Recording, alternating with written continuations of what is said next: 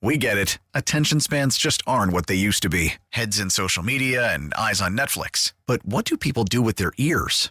Well, for one, they're listening to audio. Americans spend 4.4 hours with audio every day. Oh, and you want the proof? Well, you just sat through this ad that's now approaching 30 seconds. What could you say to a potential customer in 30 seconds? Let Audacy put together a media plan tailor made for your unique marketing needs. Advertise with Audacy. Visit ads.audacy.com. Let's get it. All football, all the time. You're listening to the best football show hosted by Elliot Shorr-Parks. What's going on, everyone? My name is Elliot Shorr-Parks. Today is Wednesday, January 18th, and this is the Best Football Show podcast, the place for the top news and opinion from myself and from the best of the best of Audacy's football podcasts and radio stations. If you like what you hear today, please hit that subscribe button as it not only helps the show grow, but if you leave your best NFL take with a five star review, I'll make sure to read it on an upcoming episode of the podcast.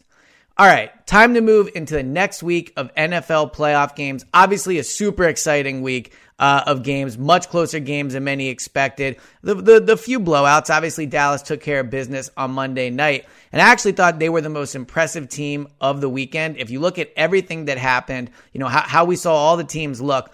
I think Dallas was the one that really helped themselves the most in terms of their outlook on their playoff run. If you look at how they were heading into the postseason, things did not look good. Dak Prescott was not playing well. And I thought the way Dak played really changes how I view the Cowboys heading into this next week. And certainly a tough matchup against the 49ers. But I think they have a chance in that game. And we'll certainly talk about it more as the week goes on. But today, I want to talk about power ranking the best remaining teams in the playoffs. So who I who I think is the best team left and who I think is the worst team still remaining. And by doing so, I'll give you guys my thoughts on each of the teams. Uh, and I'll say this right off the jump: the top five teams, yeah, no, really the top six teams are very close. You could convince me the six team is number one. You can convince me the one the one seed is number six. I think that you know, there's been so much talk this this year about how it's not a strong league, or you know, the football being played this this year is bad. And frankly, Tom Brady saying that when he did might have just been him forewarning everybody that the Buccaneers are trash. We certainly saw that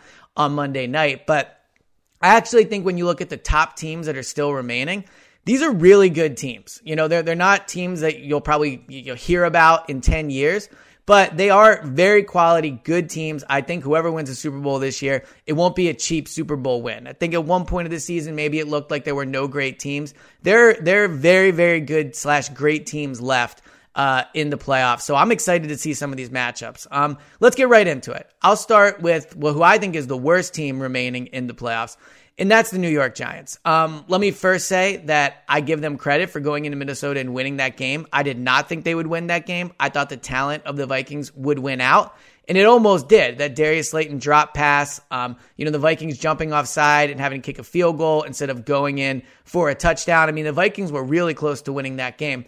But I give the Giants credit for going into Minnesota into a hostile environment and being able to win that game. So ultimately, I think for the Giants, it was a huge building block for their program. If you look at what Brian Daboll's done this year, they should have a ton of t- confidence going into next season that they can be even better, especially once they add some actual talent to that roster.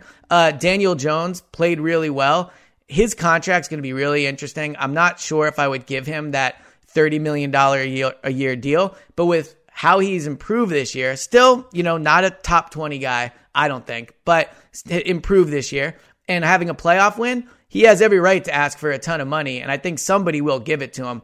But from the Giants' perspective, it's going to be tough on what they're going to have to do. But the Giants overall heading into Philadelphia, again, probably the least talent, or definitely the least talented roster still in the playoffs. Just no playmakers on offense besides Saquon. They don't have a great pass rush. They don't have a ton of talent in the secondary. Adoree Jackson coming back was big for them, and he did a decent job against Justin Jefferson.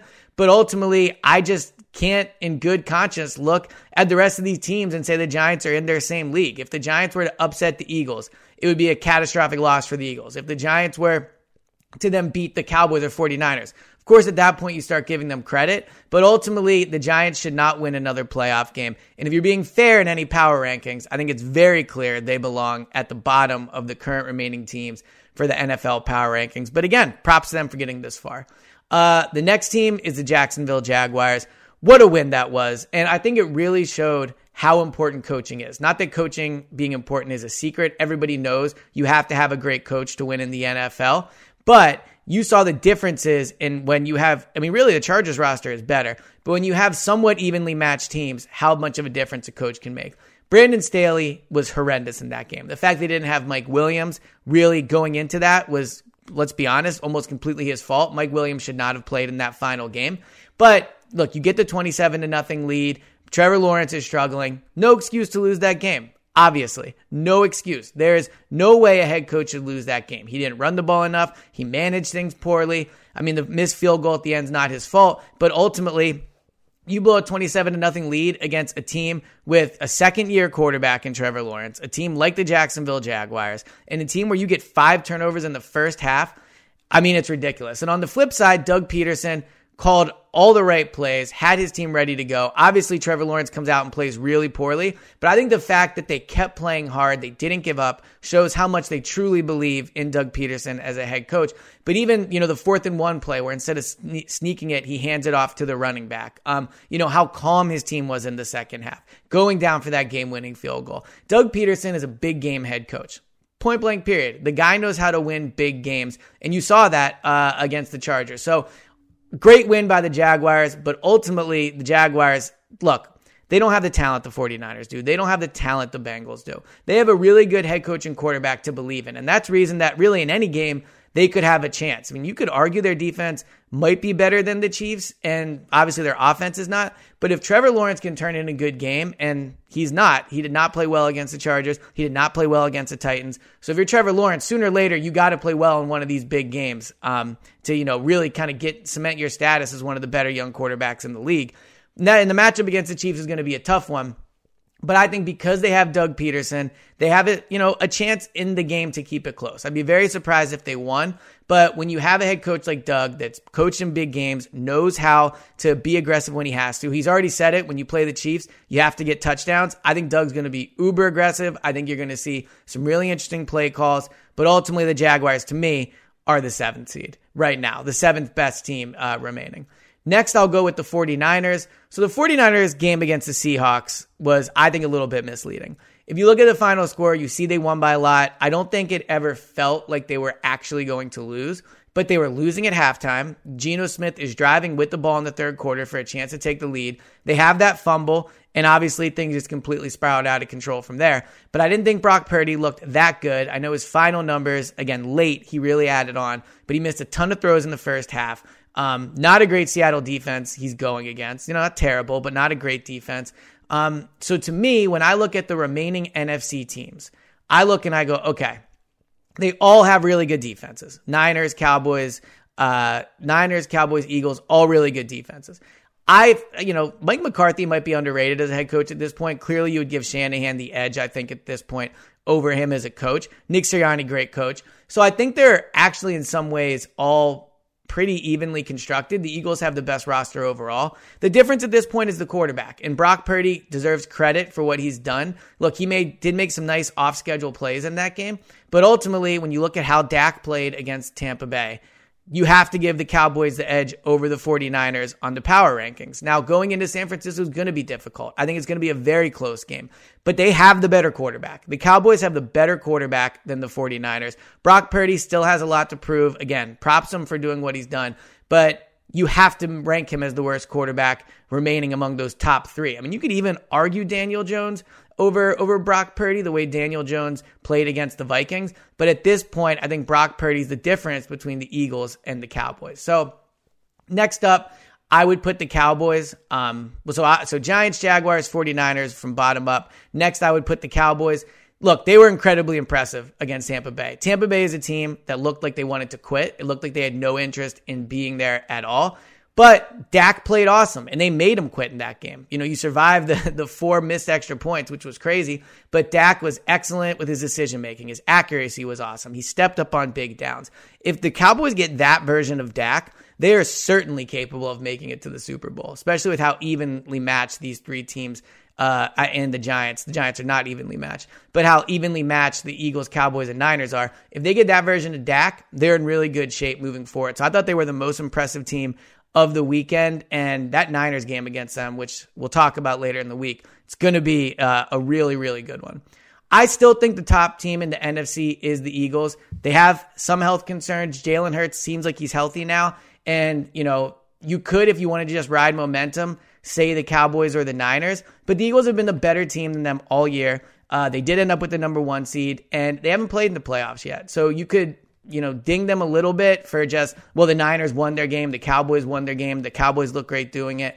But ultimately, I still think the Eagles deserve the top seed in the NFC right now, and I think they deserve to be ranked as the top team in the NFC in the power rankings.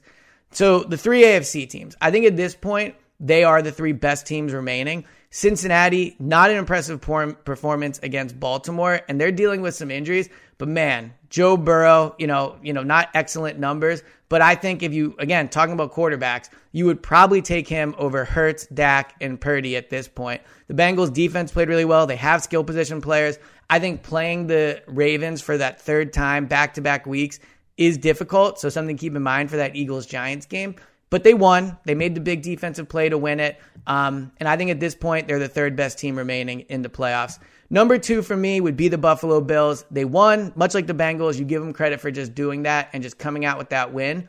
But they were playing a worse team, in my opinion, a worse quarterback than uh, you know Scott and Skylar Thompson.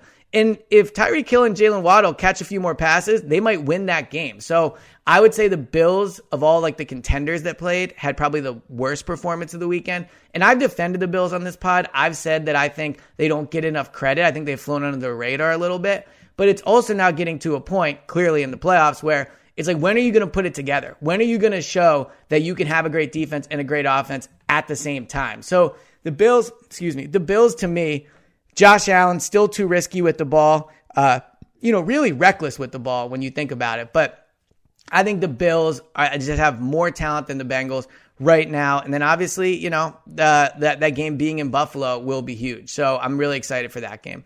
Number one, much like the Eagles, didn't play this past week, but when you look at how the Bills played, I think the Chiefs you'd have to view as the best team at this point. Um, ultimately, I think they have the best offense remaining in the playoffs. If you look, five out of the six teams that won this past weekend got into the 30s. You're probably going to have to get in the 30s this weekend to win every game uh, that's being played. I'd be surprised if any team won in a low scoring game. I do think it'll be high scoring games. And the Chiefs have the best offense. Now, their defense is a concern, but with the way the Bills played, with how the Bengals offense looked, I think the Chiefs offense gives them the edge. And I think at this point, of all the teams remaining, they belong at the top. So my order would be number one Chiefs, number two Bills, number three Bengals, number four Eagles, number five Cowboys, number six Niners, Jaguars seventh, and the New York football Giants coming in at number eight.